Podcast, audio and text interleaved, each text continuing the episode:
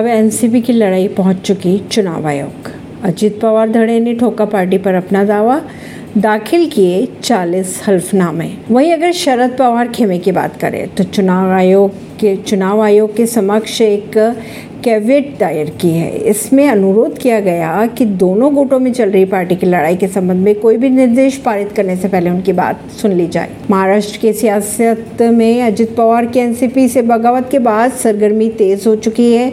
Party में foot के बाद शुरू हुई लड़ाई। अब एनसीपी पर अधिकार तक आ पहुँची।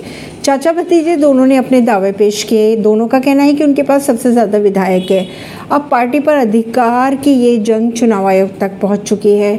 पता ये चल रहा है कि अजित पवार के नेतृत्व वाले समूह ने उनके समर्थन में आयोग में विधायकों और सांसदों के 40 से अधिक हल्फनामे दाखिल करवाए हैं। इसमें यह कहा गया है कि पार्टी के ज़्यादा विधायक उनके पक्ष में इसी तरह से उनकी पार्टी पर उन्होंने अपना दावा ठोक दिया है। चुनाव आयोग के अगर बात माने खबरों की तो भारतीय चुनाव आयोग को अजित पवार की ओर से राष्ट्रवादी कांग्रेस पार्टी और पार्टी चिन्ह पर दावा करने वाली याचिका प्राप्त हुई है। वहीं अगर बात करें शरद पवार के खेमे की तो चुनाव आयोग के समक्ष एक कैविएट दायर किया है। उन्होंने भी इसमें अनुरोध ये किया गया है कि दोनों गुटों में चल रही पार्टी की लड़ाई के संबंध में कोई भी दिशा निर्देश दिया जाता है या निर्देश पारित कर दिया जाता है।